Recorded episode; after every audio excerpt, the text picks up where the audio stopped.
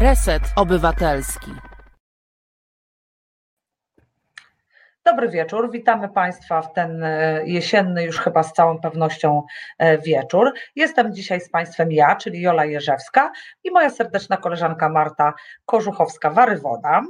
Dobry wieczór Państwu. Nie ma z nami dzisiaj Moniki, która ma ważne sprawy e, prywatne.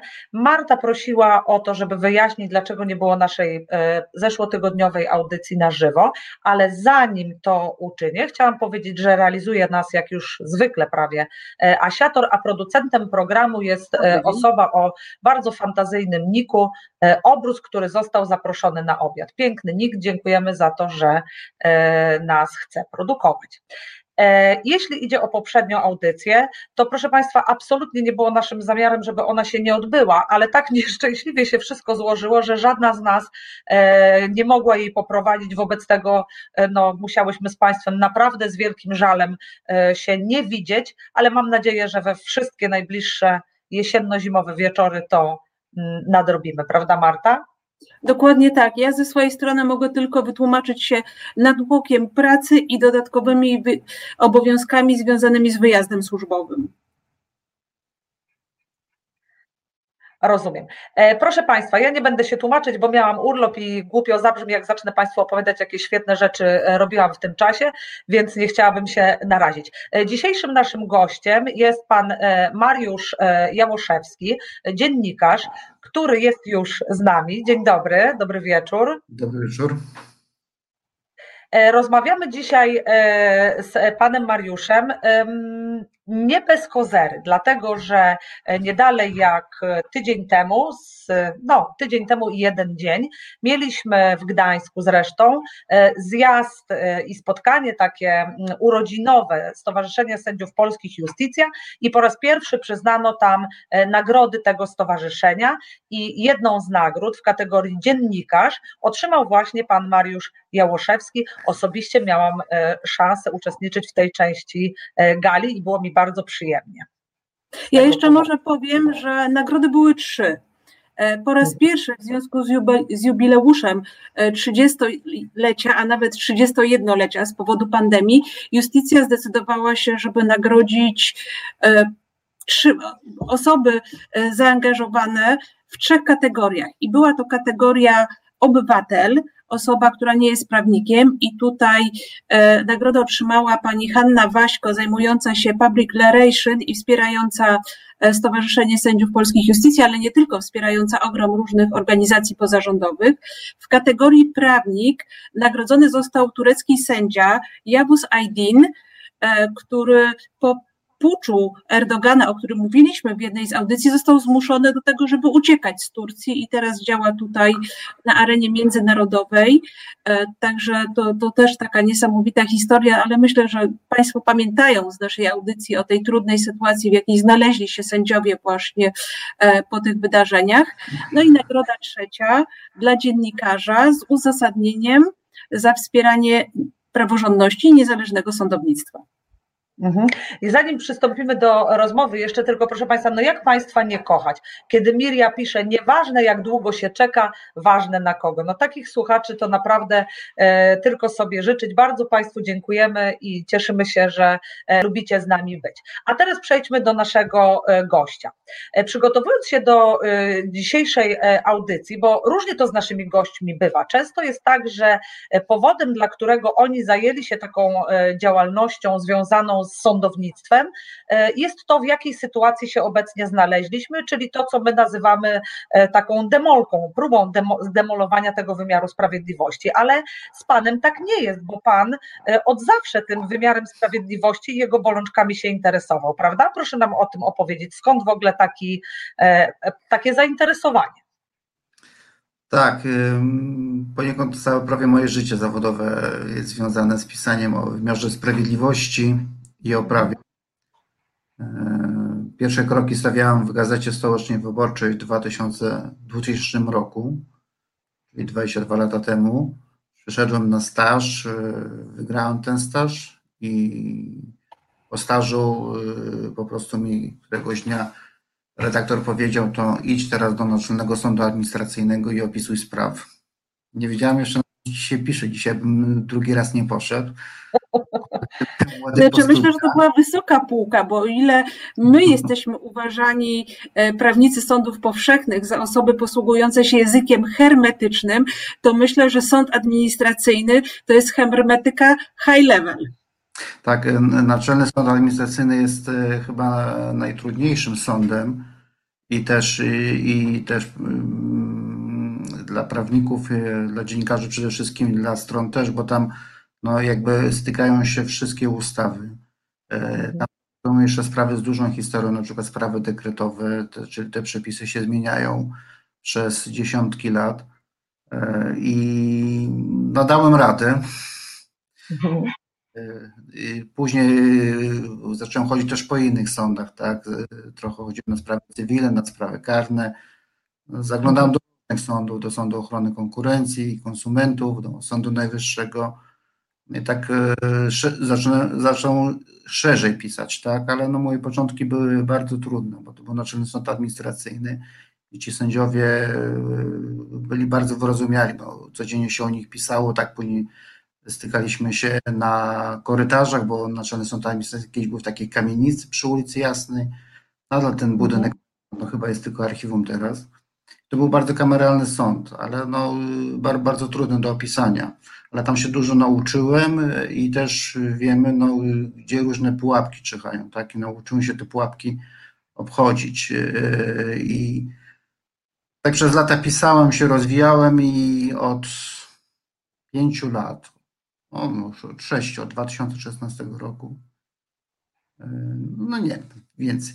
Od początku rządów jakby obecnej władzy, czyli od 2015 roku, no, monitoruję te wszystkie pomysły na, powiedzmy w cudzysłowie, na reformy wymiaru sprawiedliwości.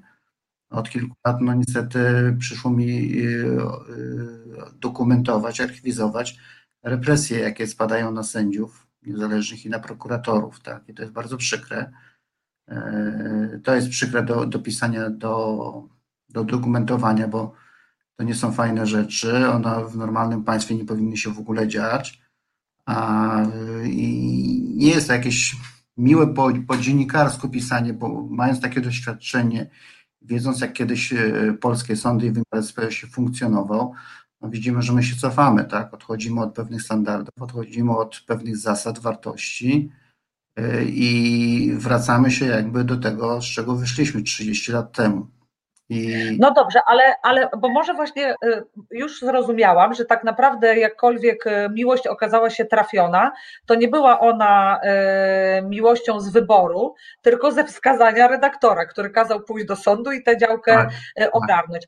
Ale bardzo dużo tutaj mówimy i w tej audycji również o tym, że wizerunek sędziów, ten, który my sami, my tego nie ukrywamy, że my sami uczestniczyliśmy w zbudowaniu takiego wizerunku e, sędziego jako osoby niedostępnej, e, no, potem nazwano nas kastą, sami właściwie się niechcący nazwaliśmy, ale zostało to nic niewykorzystane. Mm, I czy rzeczywiście taki pan wizerunek, chodząc po tych sądach, miał? Co wtedy widział pan, co chciałby Pan w sądzie zmienić, jako obywatel, jako dziennikarz, e, jako osoba obserwująca strony również? E, zmienić to jedno, w sposób w jaki się zmienia, to jest drugie, tak? I e, tak, tak, tak, oczywiście. To, że trzeba było zmienić wymiar sprawiedliwości, to było wiadomo od lat, tak? On, on po prostu nie funkcjonował wydajnie. E, no, tak trochę trzeba niestety mówić, że no, sądy też muszą być wydajne, bo mają do załatwienia w tej chwili chyba 400 milionów, przepraszam, 14 milionów spraw rocznie, tak? I z roku. Tak, już chyba te, tej, tej liczby właśnie dobijamy. No e, właśnie. Z roku na rok, jeśli chodzi o z statystyki. Roku na rok to rośnie, to rośnie, tak? I zawsze jakby wszyscy patrzyli na ten wymiar sprawiedliwości przede wszystkim yy, przez pryzmat tego, że są zaległości. I to jakby no, negatywny wizerunek. Chodzi o tą efektywność i, i to, że obywatel, który przychodzi do sądu, to tak naprawdę przychodzi załatwić swoją sprawę, tak. Od której zależą no dobrze, ale to, określone. Ale czy to oznacza, że. Oddaję głos. Proszę, Marta, proszę.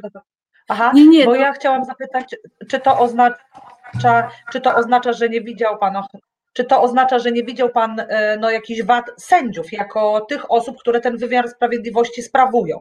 Nie wiem, na przykład mnie się wydaje, że dużym problemem dawniej było to, że sędziowie się spóźniali, albo że rozprawy się przedłużały, a strony nie były informowane o tym, że to nie jest konsekwencja tego, że sędzia właśnie, nie wiem, jadł kanapkę, tylko dlatego, że przedłużyła się inna sprawa. Brak było trochę takiej kultury sądowej, wydaje mi się jednak. No to, e, pani sędzia zaraz mówi z punktu widzenia e, pełnomocników procesowych, którzy pędzą ze sprawy na sprawę, a problem jest to, że w Warszawie sądy są rozrzucone po wszystkich dzielnicach i jest problem z dojazdami i staniem w korkach.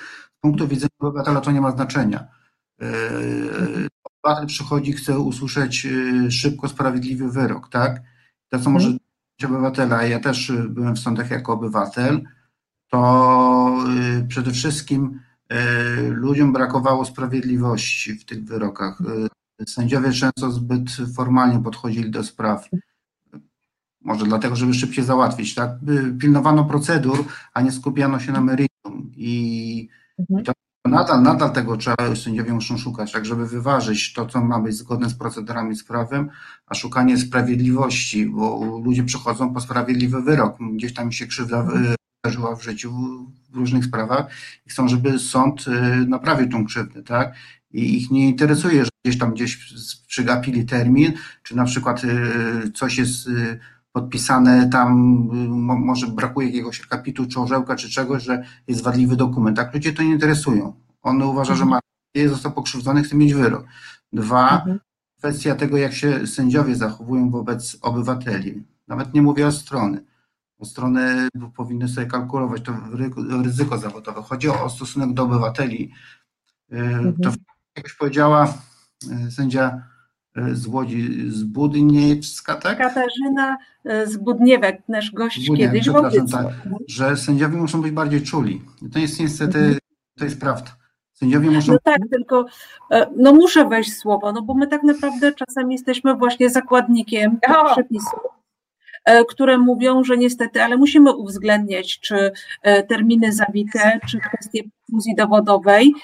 E, I nie zawsze takie zasady jak zasady współżycia społecznego czy klauzule generalne, które są takim polem właśnie do uwzględnienia tej sprawiedliwości społecznej, mogą znaleźć zastosowanie w zderzeniu z twardym przepisem prawa. Myślę, że E, wydarzenia ostatnich dni i decyzja Sądu Okręgowego dla Warszawy e, Pragi Południe w sprawie o przywrócenie do pracy sędziego Igora Tulei chyba najlepiej pokazała, że właśnie sytuacja, kiedy nie dopełnia się pewnych e, formalności, nie składa określonych dokumentów, czy nie zachowuje pewnych zasad e, związanych z procesem, może właśnie spowodować, że pewne rozstrzygnięcie, które może wydawać się dla wszystkich oczywiste i sprawiedliwe, może wyglądać w inny sposób. Ja nie chcę wchodzić merytorycznie w ocenę tego orzeczenia, ponieważ to jest taka zasada, że sędzia nie analizuje, nie krytykuje orzeczenia innego sędziego, zwłaszcza jeśli nie zna akt sprawy ale myślę, że to jest dobry przykład, bo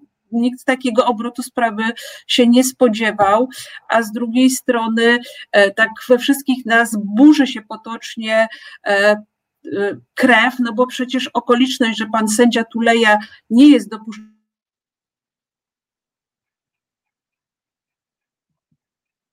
Chyba coś tam przerwało z panią sędzią? Przerwało, tak, przerwało. Chyba, Chciałam tylko powiedzieć, że e, to jest właśnie taka decyzja, która może być trudna dla, do zrozumienia dla społeczeństwa, a nawet i, i dla profesjonalnych prawników, bo przecież jest to pewnego rodzaju notoryjność i oczywistość, że pan sędzia Tuleja do pracy nie jest dopuszczany i wiemy o tym z portali społecznościowych, mediów, gazet i telewizji.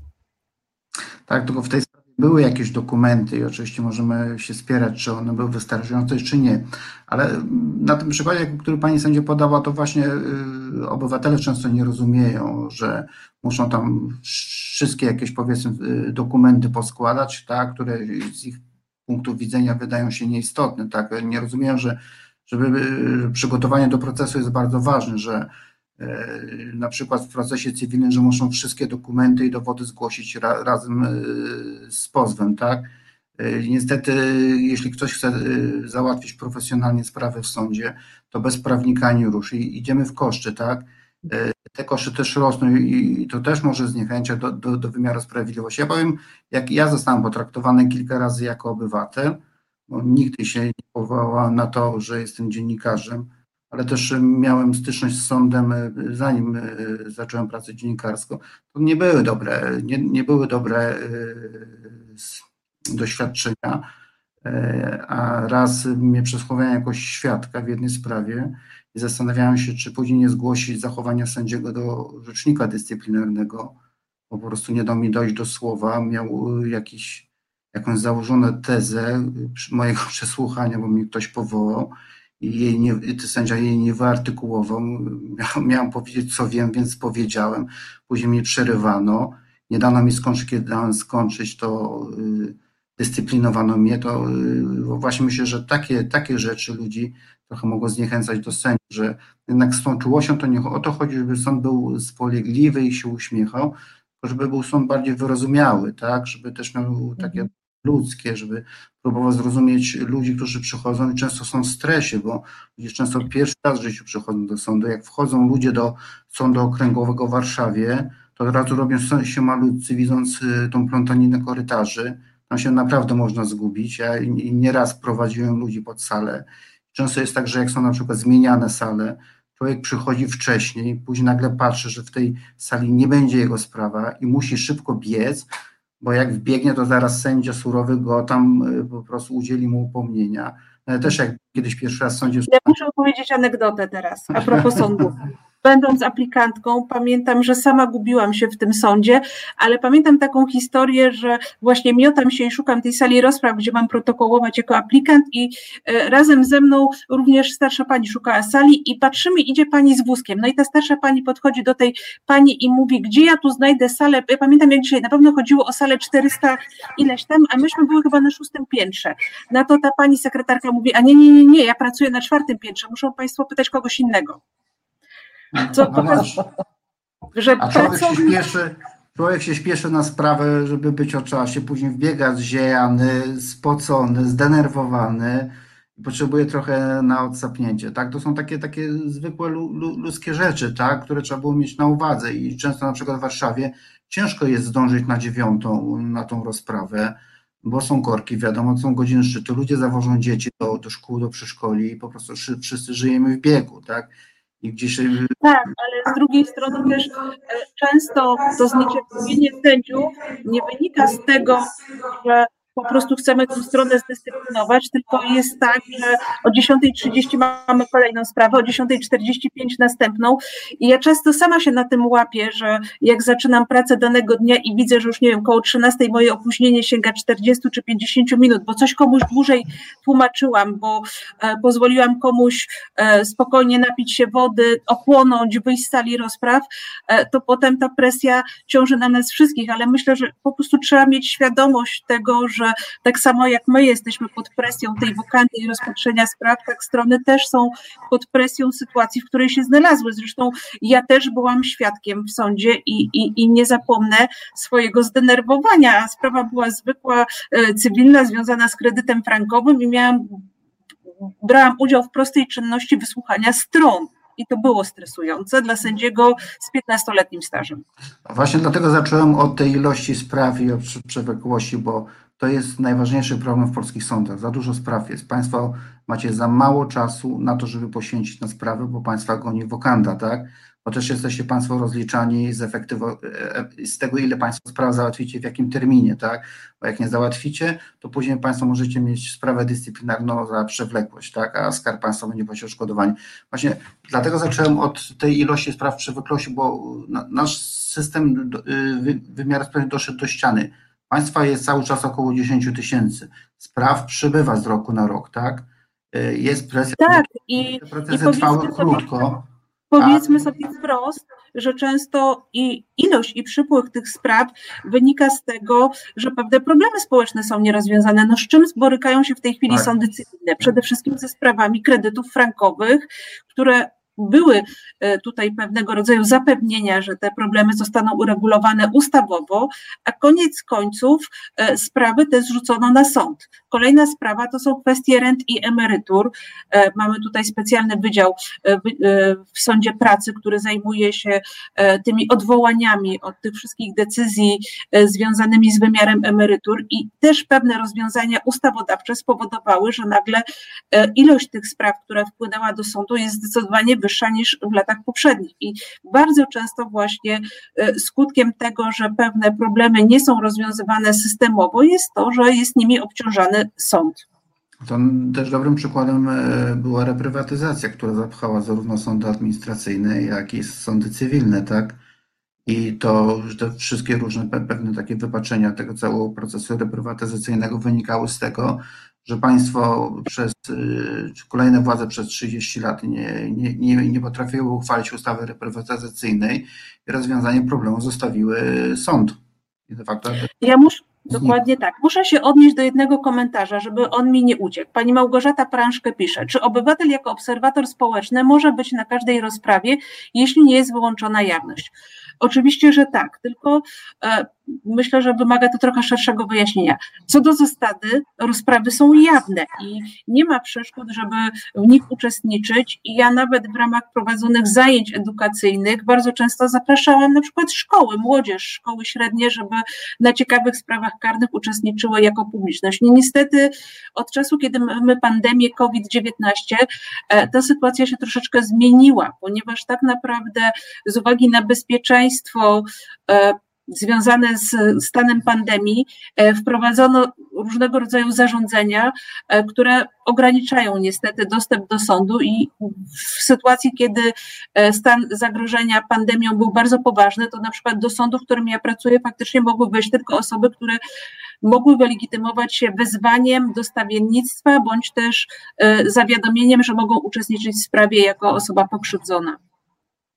Mhm. Ja chciałam tylko powiedzieć, bo głównie byłam teraz słuchaczem tego, co mówicie. Ja zawsze byłam bardzo krytyczna wobec e, sędziów i to, o czym e, e, pan Mariusz mówił, czyli że człowiek przychodził do sądu zdenerwowany, nie za bardzo umiał się odnaleźć, czasem się zgubił w tym sądzie, to rzeczywiście moim zdaniem sędziowie na to nie byli, nie byli dostatecznie wrażliwi i obawiam się, że niektórzy do dzisiaj tego nie rozumieją, bo utożsamiają wymiar sprawiedliwości z takim sprawiedliwym wyrokiem zgodnie z prawem, a nie rozumieją, myślę, że, yy, że ten wyrok musi być jeszcze zrozumiały, że co z tego, że on albo, albo wprowadzony w, do życia, do tych ludzi, wyprowadzony w taki sposób, żeby oni wiedzieli, że nawet jeśli przegrali, ale sąd rozważył ich rację i ich nie uznał wprawdzie, ale miał je na uwadze, a nie powiedział, yy, a nie mówił tylko o tym, co mówiła inna strona, zupełnie nie odnosząc się do tego, co my podnosiliśmy.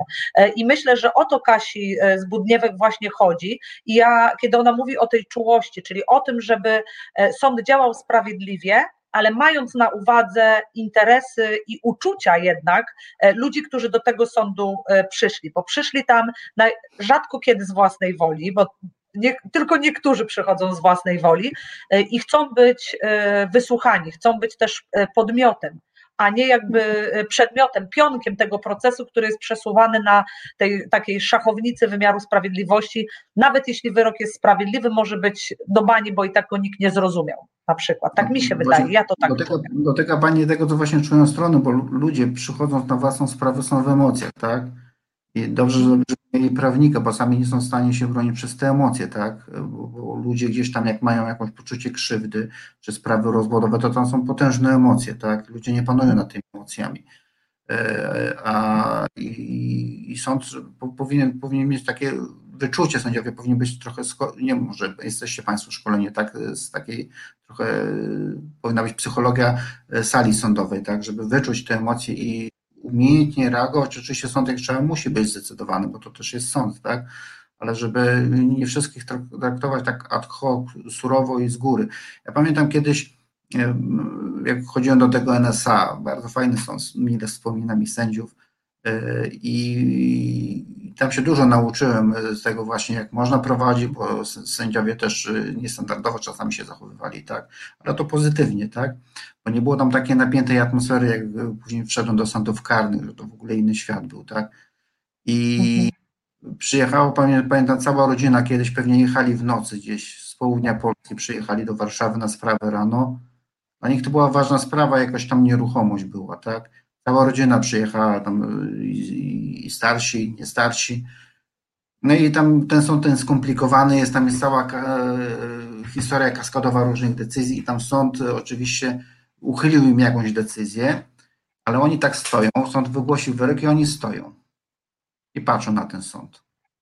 A sąd tak patrzy na nich, o co im chodzi, tak? W końcu tam jakaś e, pani profesor sędzia taka właśnie ludzka była. E, ale państwo wygraliście, tak, możecie państwo wygraliście państwo, tak, brakowało im, bo oni nie wiedzieli, czy wygrali, czy nie, bo to, co właśnie o czym e, pani Janda powiedziała, tak, sąd musi mówić do ludzi zrozumiałym językiem, oczywiście zachowując też pewne te wszystkie prawidła i formuły, tak, które Państwo musicie zachować, tak, i, i powiedzieć, żeby później wyrok nie był uchylony, bo czegoś tam nie będzie, tak? ale wytłumaczyć trzeba trochę ludziom takim przystępnym językiem. Profesor Lętowska kiedyś mówiła, że sędzia, który zmieścił uzasadnienie na jednej stronie, będzie to zrozumiałe, powinien dostać nagrodę, tak, y, to nie, nie zawsze jest możliwe, ale to chodzi o taką ideę, tak, że my teraz nie mamy czasu czytać wszyscy, tak, bo świat biegnie. Wszystko jest teraz y, w internecie. Nikt nie ma czasu czytać papieru, tak? I Państwo czasami piszecie dosyć długie te uzasadnienia, tak? One są pewnie ważne ze stron, ale y, to może to przeczytać i, i jakby to skondensować i w takiej przystępnej formie, zachowanie prawideł, to by był właściwy kierunek, żeby ludzie rozumieli, tak? Wygrał, wygrałem i, i co ma zrobić dalej, tak?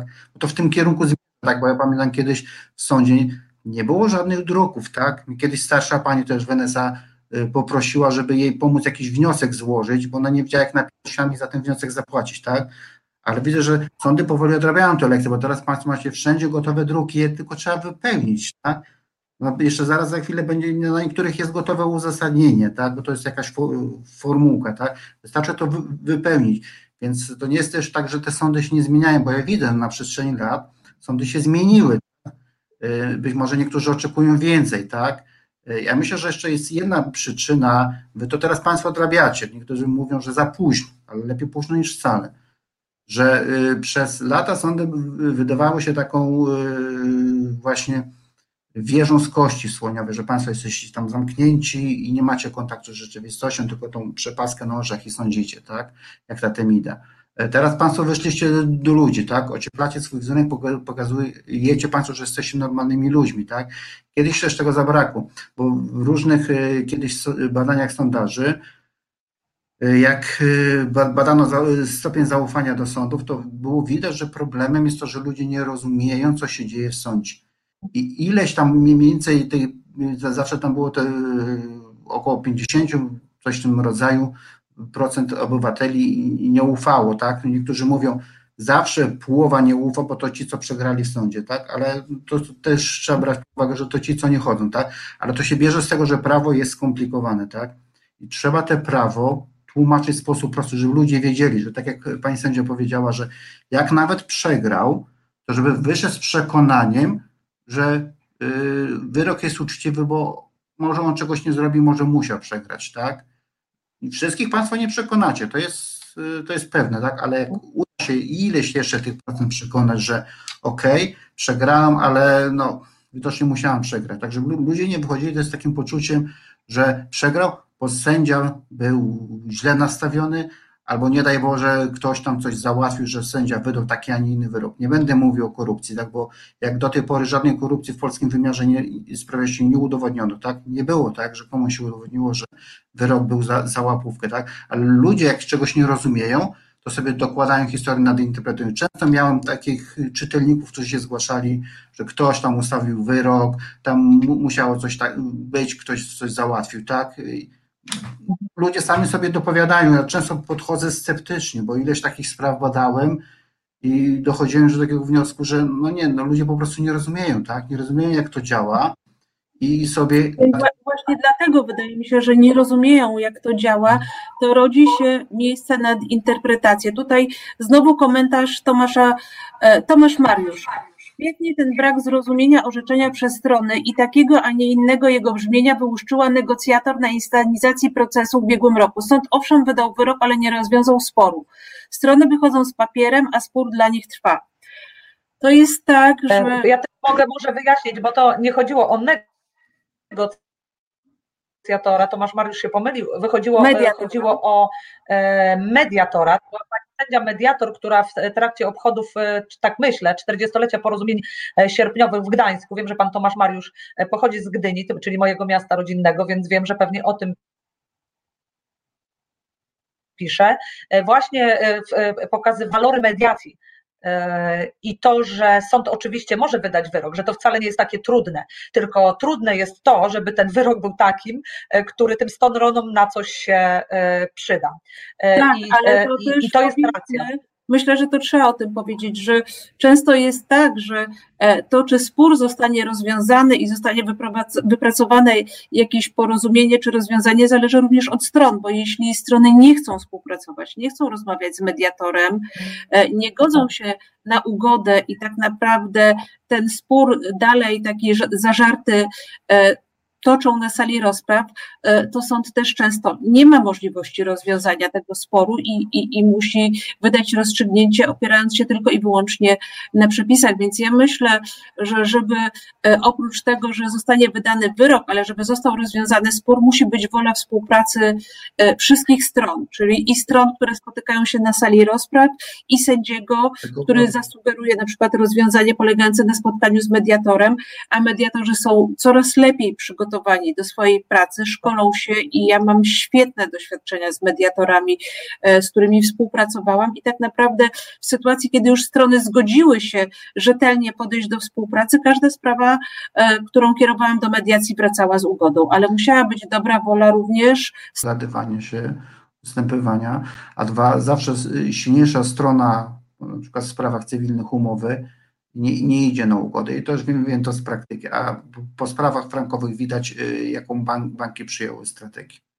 No tak, ale banki wykorzystują swoją dominującą pozycję, myślę, w tych sprawach. A ja mówię o dokładnie. takich prostych sprawach karnych, jak ktoś e, z sąsiadem się pokłócił i zastosował trochę przemocy na klatce schodowej, albo jakiś, e, jak, jak, jakieś e, spory rodzinne zakończone groźbami, na przykład, które trafiły do sądu. No jednak mówię o takich sprawach, które naprawdę zależą od stron. Myślę, że zawarcie ugody z bankiem to wymaga zmiany polityki przez bank, a jak na razie chyba nie ma takiej Dobra. woli.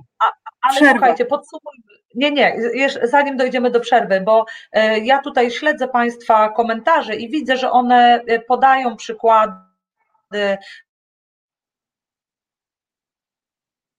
e, tego, że ktoś nie został zrozumiany, nie biorą em, uciekłam, pod uwagę, po, nie biorą pod uwagę e, ludzkich emocji. I to jest właśnie to, o czym mówimy, ale żeby podsumować ten, tę część rozmowy, to myślę, że warto powiedzieć, że e, po pierwsze zdiagnozowaliśmy dwa problemy. Jeden leżący po stronie sędziów, e, czyli to, że oni nie umieli ze stronami i pewnie nadal jeszcze nie umieją ze stronami postępować, ale to już też powtarzałyśmy w audycji. Sędziowie w ogóle nie byli do tego przygotowywani. Nie było psychologii sali rozpraw. W ogóle czegoś takiego nie ma. Nie ma nawet przedmiotu kultura na sali rozpraw. Nikt nas nie uczy. Jeśli nie nauczył ciebie tego, e, tego e, twój Patron. patron, to nikt cię nie nauczy e, w trakcie aplikacji, że powinieneś przeprosić strony, że się spóźniłeś. Kiedyś zawsze mówiło się w sądzie, nawet mój mąż, który jest radcą prawnym, e, kiedy się spieszyłam, żeby się nie spóźnił, mówił do mnie: daj spokój, bez ciebie nie zaczną. No i to jest przecież takie lekceważące i to człowiek, który był pełnomocnikiem stron w innych Ja lubię sprawach, mówił do mnie, daj spokój, to tam możesz później 20 minut. Ja tego nigdy nie aprobowałam, ale w takiej kulturze nas wychowano. A drugi problem to jest taki, że strony uczestnicy procesu mają bardzo niską wiedzę prawną i nie mają świadomości tego, no zwłaszcza w procesie cywilnym, że bez pełnomocnika po prostu zginą od razu na drugiej rozprawie są już przegrani, choćby dlatego, że muszą wszystkie dowody zgłosić od razu i nie mogą sobie tych dowodów e, dawkować. I mają absolutnie oderwane od e, przepisów wyobrażenie o tym, w jaki sposób proces przebiega, prawda? E, No więc e, to chciałam podsumować, bo już wiemy, co było złe w tych sądach, a chciałabym, żebyśmy w drugiej części programu e, porozmawiali o tym, w jaki sposób zaczęliśmy to naprawić. To znaczy nie my, tylko ci, którzy mieli siłę i wolę i możliwości polityczne, żeby to uczynić, co im wyszło z naprawienia wymiaru sprawiedliwości. Zapraszamy Państwa na krótką przerwę, bądźcie z nami za chwilę. Znudzeni mainstreamowymi newsami? Czas na reset obywatelski, zaangażowane dziennikarstwo. E, tak, wracamy po przerwie, wracamy do rozmowy, ale zanim przejdziemy do jej drugiej części, ja tu znowu e, czytałam Państwa komentarze e, i oczywiście Państwo jak zwykle zwracacie uwagę na pewne problemy słusznie, na przykład na to, że czasem zdarza się, że dochodzi do takiego medialnego linczu nad osobą, która dopiero co jest podejrzewana, nawet nie oskarżona o popełnienie jakiegoś czynu. To prawda, ale chciałam odpowiedzieć, wydaje mi się, że już kiedyś odpowiedziałam właśnie o na to pytanie pani Katarzyny Zaręby-Niedźwieckiej, która e, pisze, że mm, ma wątpliwości, czy osoba odważna, mądra, pracowita, z dowolnego środowiska ma szansę na karierę prawniczą w oparciu tylko o e, kompetencje. Nie wiem. Mhm. Wiem, że są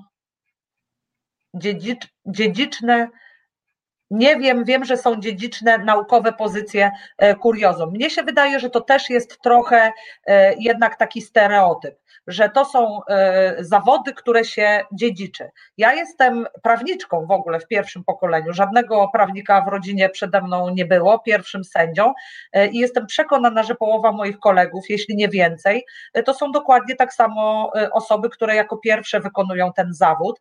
Widzę to dokładnie wśród swoich mam taką samą sytuację. Dokładnie.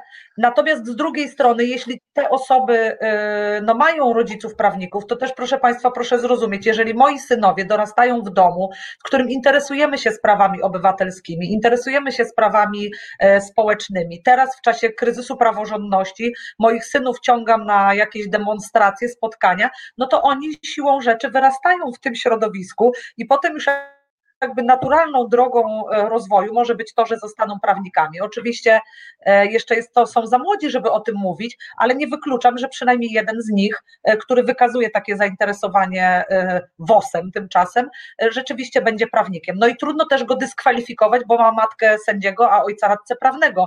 Ważne, żeby był kompetentny, wykształcony i działał zgodnie z wszystkimi zasadami, prawda? E, dobrze. Dokładnie. No Moja 14-letnia córka deklaruje, że będzie prokuratorem od pewnego czasu. O, I nie mam na to, no to akurat dramatyczna deklaracja moim zdaniem. Najbardziej dekla- to, to by mnie raczej przeraziło. E, no dobrze. Nie mam na to no to wpływu. Ale dopuść mnie do głosu, bo ja muszę zadać naszemu gościowi pytanie, bo tak naprawdę zaczęliśmy rozmowę o tym, że Gazeta Stołeczna, ja przeczytałam później, że Gazeta Wyborcza i, i, i inne gazety, ale tak naprawdę 2016 rok i e, pan redaktor zostawia te takie topowe dzienniki e, i tytuły i przychodzi do redakcji Okoprest. Co za tym stanęło? Hmm, nie wiem, Skąd taka decyzja? Szczerze czy dyplomatycznie? Tylko szczerze. Trochę, trochę, sytuacja wymusiła. E, niestety, e, no wiem, wszyscy wiemy, co się dzieje od 2015 roku w Polsce. No i tak jak e, jest atak na wolne sądy od kilku lat, tak samo jest atak na wolne media. I gazety krytyczne wobec władzy no, są pozbawiane reklam spółek Skarbu Państwa i podmiotów państwowych. E, te, te, te też podmioty zaprzestały pre, prenumeraty krytycznych gazet. No i Gazeta Wyborcza stanęła przed trudną decyzją redukcji zatrudnienia nagłej. No i wtedy z wieloma dziennikarzami musiała się rozstać. I tak trafiłem do Okopres, a Okopres się rozwijało i Bianka Mikołajska mnie zaprosiła do swojego zawodu i nie żałuję, bo trochę inaczej mi się pracuje robię to, co do tej pory i y, dzięki no, swojemu kierownictwu redakcji mam wolną rękę i piszę to, o czym chcę. Y, mam y, swobodę twórczą, tak? A też mam trochę więcej czasu, żeby poświęcić swojej córce, która dorasta i mogę się trochę przypilnować jej edukacji i, i zająć się dzieckiem. I, i jestem trochę takim feministą, feministą w praktyce, bo się zajmuję córką i ona może bardziej się poświęcić teraz pracy, a ja, ja, ja zajmuję się teraz córką w ciągu dnia. Więc udaje mi się Ale tego tak, muszę do tego nawiązać. E, spojrzałam właśnie tak z ciekawości, przygotowując się do tej audycji, kiedy powstało OKO.press. I jeśli dobrze pamiętam, to jest to czerwiec 2016 roku i to tak naprawdę tak.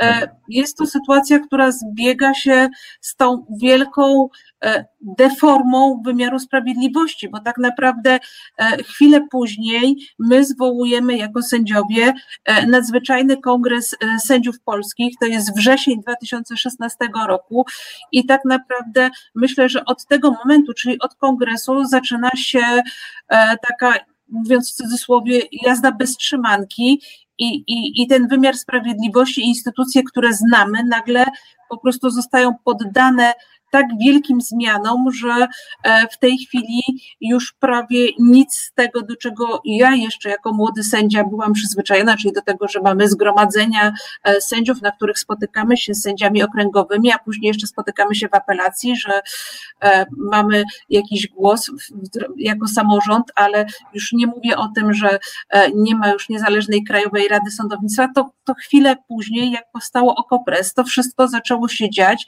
a, a pan był tego świadkiem i to na bieżąco. Tak, no właśnie my od początku dokumentujemy e, ten zamach na e, niezależny wymiar sprawiedliwości. Widzimy te wszystkie etapy, tak, bo zaczynaliśmy od e, przejęcia prokuratury, to był, przepraszam, od Trybunału Konstytucyjnego. Trybunał Konstytucyjny, 2015 później, rok. Później marzec 2016 było przejęcie prokuratury, tak, i ja się wtedy zastanawiałem, jak pójdzie z wami, tak? Skoro oni tak szybko przejęli kontrolę nad prokuraturą, czy tak samo będzie szybko z sędziami? To dla mnie była zagadka. No ale jak widać, e, na, na tym, na sądach się zatrzymała ta machina państwa, tak? I e, tak jak pani e, sędzia mówiła, tak, 2018, jeśli dobrze pamiętam, likwidacja KRS-u i wybór nowej KRS upolitycznionej, E, próba, wcześniej próba też przejęcia e, kontroli nad Sądem Najwyższym, ale udało się tylko wymienić prezesów sądów i wiceprezesów na swoich, tak? I później mamy mm, trochę takiego, można powiedzieć, oddechu w cudzysłowie, że nie było dalszych zmian instytucjonalnych, no bo wyszliśmy gdzieś w perspektywę budżetową i rząd się obawia, że Unia e, powiąże do te wszystkie zmiany z kryterium praworządności zatrzyma y, dotacje unijne. Tak? I dlatego to się zatrzymało. Ale w międzyczasie doszło do personalnych represji, tak? bo mamy połowę 2018 roku powołanie y, schaba y, Radzika i Lasotę na rzeczników dyscyplinarnych i momentalnie od przystanku Łusek zaczynają się pierwsze represje. Pamiętam jeden, pierwszy, jeden z moich pierwszych tekstów o represjach wobec sędziów, to był właśnie był wzywanie sędziów za udział y, w przystanku Woodstock jeszcze wtedy. I tak, zaprowadzone akcje edukacyjne. Ja do dzisiaj Sędzia nie Krupa zapomnę... miał mieć dyscyplinarkę za to, że w todze wystąpił, prawda? Tak, ale ja do dzisiaj nie zapomnę tego uzasadnienia, że uzasadnieniem tej dyscyplinarki to było to, że sędzia na strój sportowy, będąc w shortach, nałożył togę i łańcuch.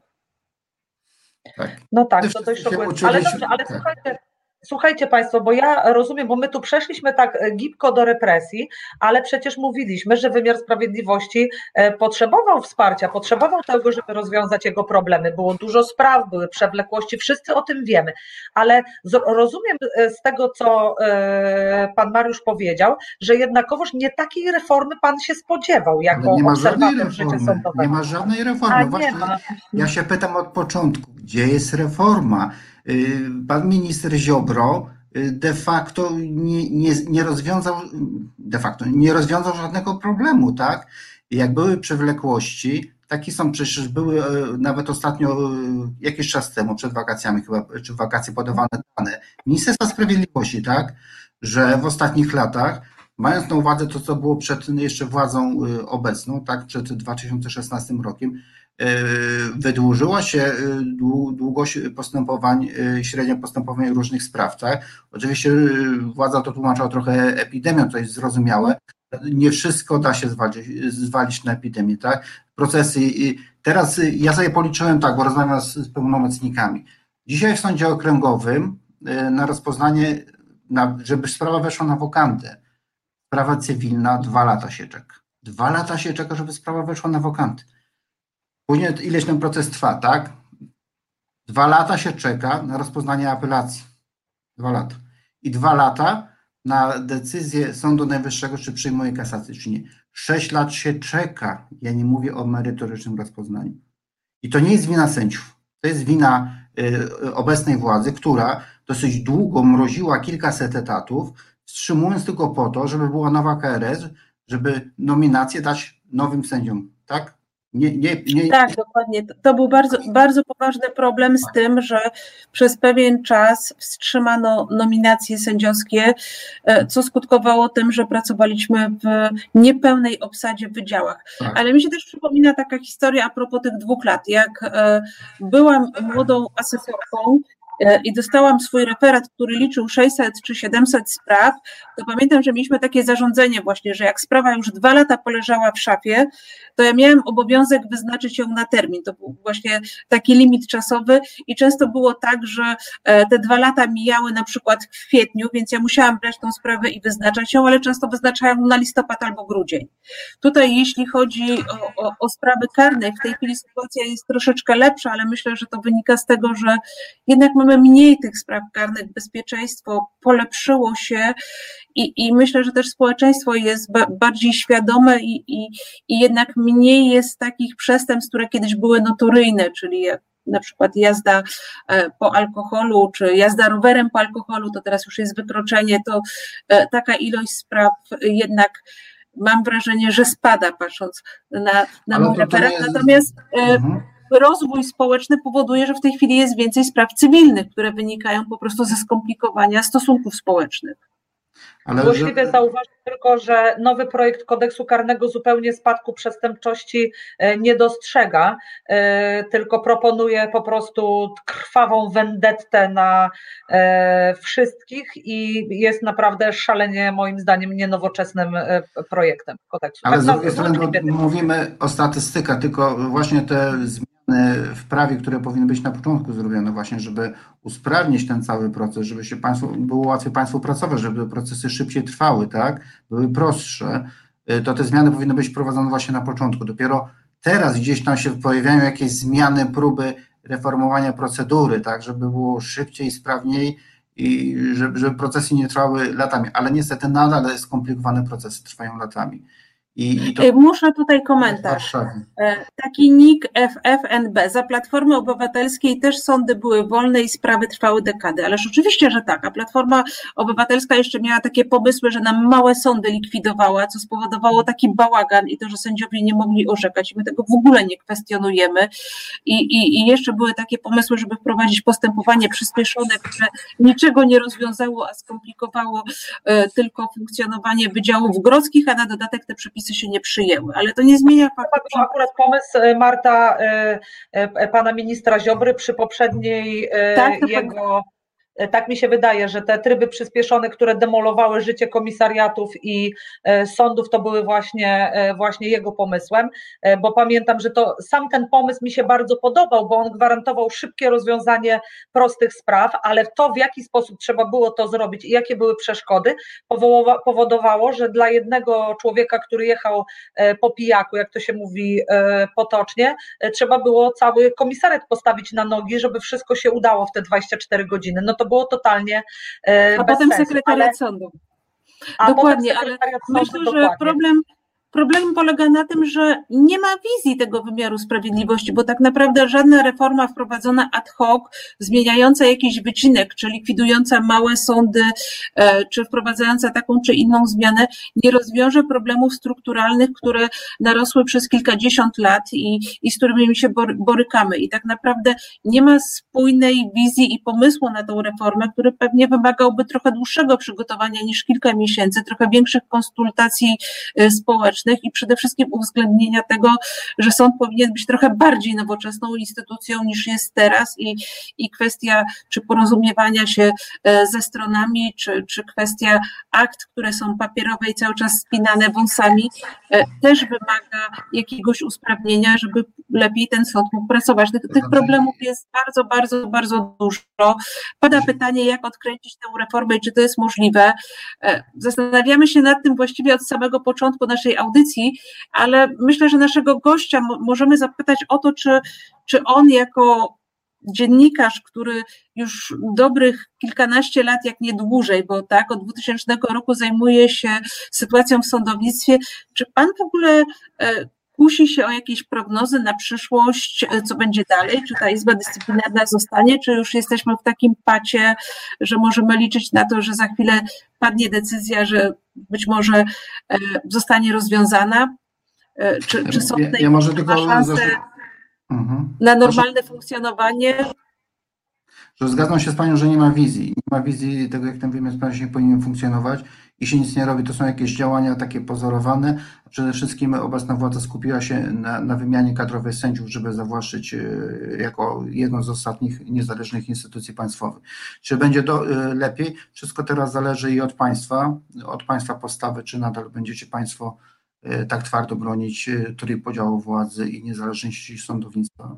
Po drugie, dużo zależy też od Unii Europejskiej, czy będzie wymagać respektowania podstawowych zasad, na które umówiła się Polska wstępując do Unii Europejskiej, w tym szanowania wyroków Trybunałów e, Europejskich. E, Co do władzy, to ja uważam, że ona nie ma dobrych zamiarów.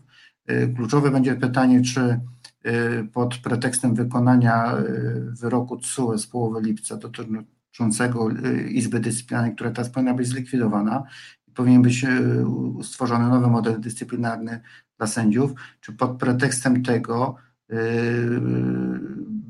zdecyduje się obecna władza na tak zwane yy, opcje zero, czyli na likwidację wszystkich sądów i powołanie nowych i powołanie sędziów, co będzie oznaczało weryfikację wszystkich 10 tysięcy sędziów w Polsce, ale jednocześnie na zmiany organizacyjne w sądownictwie administracyjnym i przede wszystkim w Sądzie Najwyższym, bo y, takie zapowiedzi są dwóch lat. I ostatnio pan minister sprawiedliwości Zbigniew Ziobro udzielił wywiadu Polsatowi, gdzie powiedział, że on ma gotowe cały czas te projekty i rozmawiał y, z prezesem PiSu i który i mówi, że czeka teraz tylko na sygnał na wdrożenie. I, i to, to jest jedyne teraz pytanie, tak, bo y, czy da się odkręcić? Szybko da się to odkręcić. Y, Prawnicy znajdą dobry sposób, żeby to odkręcić, żeby było to wszystko zgodne z prawem i z wyrokami, które już zapadły w Europejskim Trybunale Praw Człowieka i w TSUE.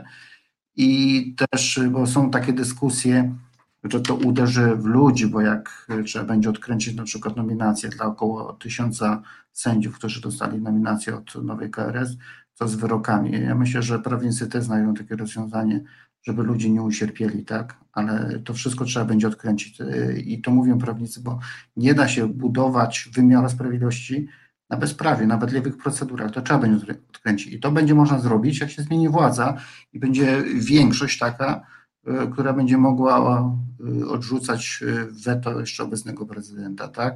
Czyli to jest, jeśli kiedyś będzie można odkręcić, to najwcześniej za kilka lat, tak? A teraz to wszystko zależy od państwa, czy państwo nadal będziecie twardo bronić trójpodziału władzy i niezależnych sądów dla obywateli, tak? Bo państwo to robicie dla obywateli. I, i też od postawy Unii Europejskiej, która będzie dawać sygnały, czy dla niej praworządność, kwestie praworządności w Polsce są ważne, tak? Mhm. Ja mogę tylko od siebie powiedzieć, że moja obserwacja e, postawy sędziów, bo ja e, parę lat temu w ogóle się nie interesowałam e, takim sądowym, sędziowskim życiem, może tak, o tyle, że wykonywałam swoją pracę, wracałam do domu i to było główne centrum mojego zainteresowania, ale jednak nie mogłam pozostać obojętna wobec tego, co zaczęło się dziać.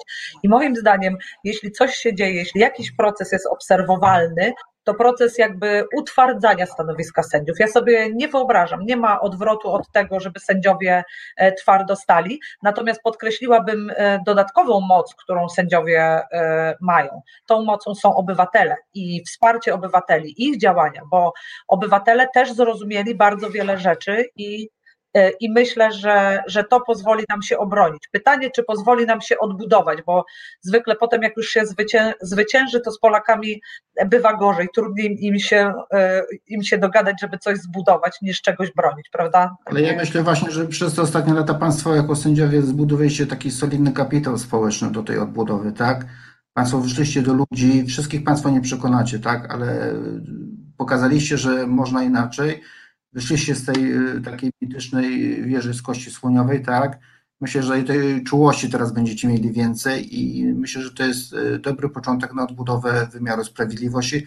na, takie, na jego zmianę, żeby trochę też było w nim więcej y, tej sprawiedliwości, tak? Czego, to, to, czego ludziom brakuje, takiej tej czułości, tak? Myślę, że Państwo przez te ostatnie lat, lata odrobiliście właśnie taką bardzo dobrą lekcję tego, w jakim to kierunku pójść i myślę, że będą te pomysły i koncepcje, jak zmienić, tak? Bo Państwo też wiecie, co nie działa, tak? wielu w tym kraju wie, co, co nie działa i co by tylko jakoś obecna władza zaczęła od zmiany y, instytucjonalnej i od wymiany sędziów, tak, bo stwierdziła, że y, wymiar sprawiedliwości będzie działał, jak się wymieni sędziów. Nie, to, to nie jest prawda. Ten wymiar sprawiedliwości przestaje właśnie teraz w Polsce działać, tak? On przestaje działać. Ludzie za chwilę nie dostaną jakiegokolwiek wyroku, będą czekali na niego latami. Mhm. Dobrze, później ja... jeszcze okaże się, że można ten wyrok podważyć, bo e, brała w jego wydaniu udział osoba e, powołana e, w sposób taki, który budzi wątpliwości co do rzetelności tego trybu powołania.